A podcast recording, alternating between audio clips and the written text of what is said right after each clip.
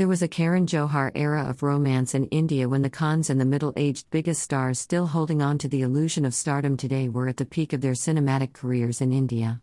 This era can be traced from the 90s to about 15 years later until most movies revolved either around romance or the underworld, or both.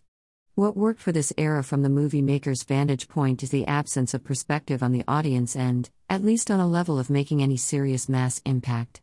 It was rather easy to convince a bunch of middle class moviegoers that hyperrealism is a dream that they lack the means to achieve, which is why movies with surreal homes, costumes, and gorgeous people were their sweet release.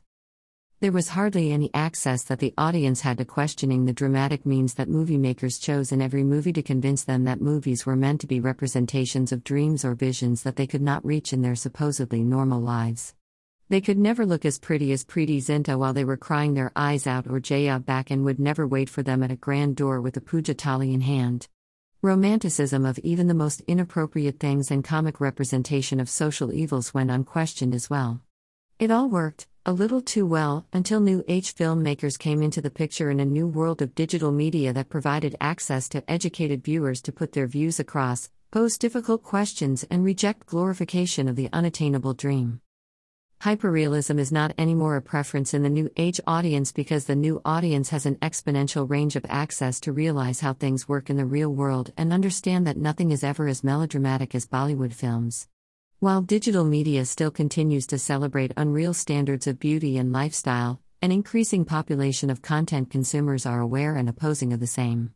For a new world that equivocally opposes hyperrealism or even alteration of reality for the sake of short lived appeasement, full length movies that do the same look childish.